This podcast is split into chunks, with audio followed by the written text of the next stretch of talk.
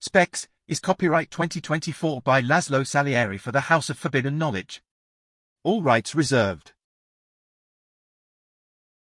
To see a world in a grain of sand, and a heaven in a wild flower. Hold infinity in the palm of your hand, and eternity in an hour. From the ultra-famous, and yet often misquoted, opening lines from Auguries of Innocence by William Blake. One of my favorite forms of divination, of reading the past or remote present or future in unlikely places, is called haruspicy. A haruspex, or practitioner of haruspicy, is a reader of entrails. Entrails, of course, is just what you call some creature's insides once you have removed them from their inside, much as you don't get to call it lava until magma has emerged from underground. There are forms of divination based on the shapes that cooling molten material takes on as it solidifies or blood as it spatters and coagulates, or clouds as they form and dissipate, or ink as it dissipates in a glass of water, or smoke in the air from a pipe. Haruspicy was originally based on the patterns arteries and veins and other associated vessels take, judging from the etymology of the name. Assuming you ate meat from hunting or from livestock, it generally required no materials other than what you would consume for ordinary daily life, which was a bonus. It was only a sacrifice if it wasn't quite dinner time. It was only afterward that the practice became solely one of sacrifice, where you took your would-be dinner to the priesthood and had them do the honors of slaughter and evisceration and interpretation, and one would assume a quiet dinner once prophetic obligations had been met and the clients had been encouraged to depart. Forgive the aside, but I have to add my commentary here the notion of sacrifice has always been a bit backwards. The whole idea is based on what you will receive is determined by the value of what you pay, give up, or destroy, which assumes the existence of the one thing nature abhors more than a vacuum, and that's a fair market. If you want a fair transaction then what you want is a relationship built on mutual trust and respect, where you give someone else something they like or need and they give you something you like or need, calibrated to a point where both parties feel equally satisfied. You can't reach that point without a relationship that includes mutual empathy, and that is so far beyond the modern idea of a market that it can't be seen from a market stall due to the curvature of space-time. Without a relationship built on mutually valuing the other participant, you can count on getting the absolute least someone can give you in exchange for the absolute most you can afford to pay. If you're in a sacrifice economy, you're much better off learning to read the signs for yourself than dealing with a local monopoly that barely has a use for the best you can offer. That said, it's not that easy to see a whole world in a grain of sand. It's a bit easier if it's around 50 grains of sand with a substantial bit of regional and temporal separation so you can construct a reasonable holographic divination from numerous perspectives. And even then, more is better. Those aren't my rules. It's just good data science. If you want to understand the rules of divination, then you need to understand a little bit about how the spots and lumps and twisty veinings on a rooster's intestines might carry some information concerning the health of a prince in a neighboring state in the first place. When you pick a chicken to eviscerate, does it matter which chicken? How old it is? If it has close relatives in the kingdom in question? Can you substitute the chipmunk that your cat brought you last night since it's already on hand? How is the information encoded? Are the political headlines toward the gullet end of the tubing in the sports scores by the cloaca? But more importantly, how the hell does it know?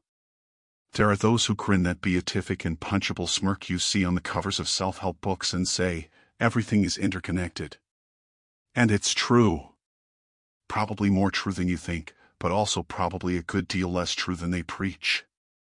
The universe is delightfully deterministic and predictable up to that point where interactions remain uncomplicated and time reversible. When the interactions take place in an accelerating frame is when time's arrow starts to have a sense of direction, but we're still in the arena of predictability for a little while.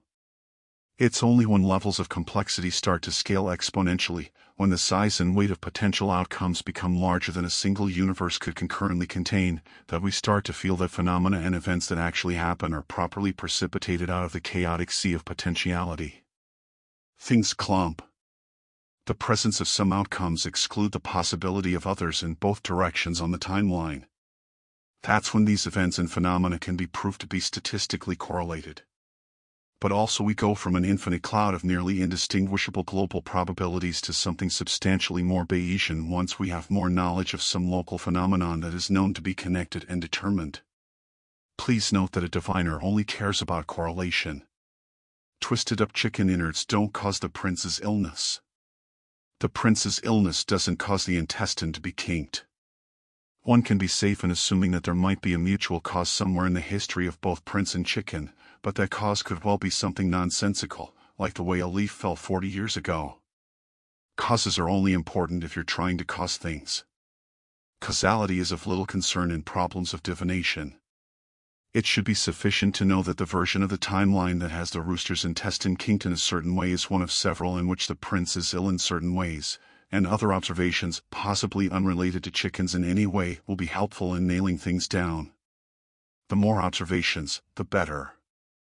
And let's be sensible. If one of those confirming bits of information comes from a side channel to the prince's personal physician, that would be excellent. That's not cheating. Get it straight. Obtaining direct information from a knowledgeable source is exactly what's expected. There's nothing surprising there. It's divination that's cheating. Let's set aside how it works for a bit and discuss how you do it. I've read some sources that say you should tap into your intuition and let the shapes and signs you see speak to you. Does that black spot look like the prince's face in profile and bring to mind thoughts of the Black Plague? There you go. Rubbish. That approach reminds me of the risible doctrine of signatures in which medieval natural philosophers would assume that a plant with leaves shaped like a tooth would be good if prepared properly to treat toothache, and leaves shaped like an ear would be useful for treating earache, etc. Rigorous research has shown this approach to be an excellent way to get lightly poisoned and not significantly better than random chance for discovering new treatments for physical ailments. The correct approach is a bit more abstract. An argument could be made that intuition is still involved, but intuition is such a sloppy word. The popular interpretation of the term concerns unconscious knowledge, something akin to the term gnosis that's so popular among the mystics. While I guess it's possible for people to be unconscious of the provenance of knowledge in their own heads, there's no actual reason for that to be the case. Additionally, if you aren't aware of the sources of your knowledge or the mechanisms of your deductions, there's no way you can tell a reasonable conclusion with a significant chance of being useful from a wild guess or wishful thinking. The thing to keep in mind is that the brain you were born with has a native superpower for recognizing patterns and forming and updating associations. That's the root of your intuition. That's the learning part of how the brain works that computer scientists have been trying to duplicate for machine learning algorithms, just dumping truly massive amounts of theoretically unrelated data points into even more massive structures so that phenomenally massive numbers of attempts per second can be made to see if there are meaningful correlations between randomly chosen sets of those points, without a worry in the world about any why. The technologists are making astounding progress lately. Soon they'll be giving us a true run for our money in terms of detecting correlations, and even surpassing us with access to enough hardware, but they won't be as good as living brains at the meaningful part of it for a good long while yet. But for divination, we don't need to put a lot of value on meaning at the moment. For instance, between the years of 1999 and 2009, the number of films in which Nicolas Cage appeared correlates highly with the number of people who died in those years by falling into swimming pools. One can waste a lot of time trying to work out what the possible connection could be, and many have, but it's unnecessary work. If things are truly connected, we just need to know that they are. The diviner merely wants to know what is going on. The why of it all is a question for somebody else. If you want to be a diviner, a spex of any stripe, you have to be aware of as much as possible, regardless of whether it seems directly related to any topic of interest. Data, data, data. By this I mean raw sensory data images and sounds and smells and textures and flavors and such, all unprocessed by that benighted and demented internal narrator that tries to turn anything and everything into a storybook fiction. And also keep in mind that it's not the shapes of the actual phenomena faces, coastlines or borders, skylines, etc. that are the things that will be similar, but the shapes of the graphs the data, of the correspondences when you chart them. I'm saying you need to be able to visualize these things, either in your head or on paper or on a screen. It doesn't matter how, really, or how long it takes you. Your accuracy is what you'll be known for, not your speed or how mysterious you can make it all seem when you finally pronounce your revelation.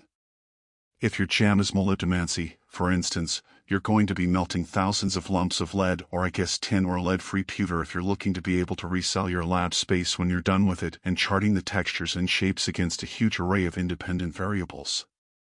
Tons of this data is already available in the library, of course, in the forms of tables of correspondences in numerous occult texts researched by millennia of diviners, but these correlations are neither permanent nor universal.